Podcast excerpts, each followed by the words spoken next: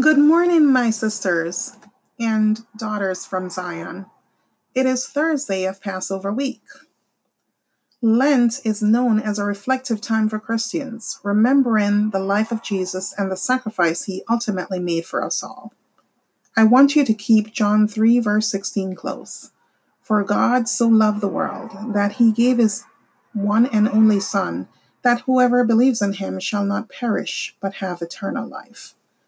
I share with you today one of my favorite hymns as I journey in my path with the Lord. This song bears special meaning for me.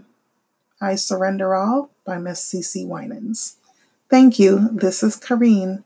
Be safe and bless you all.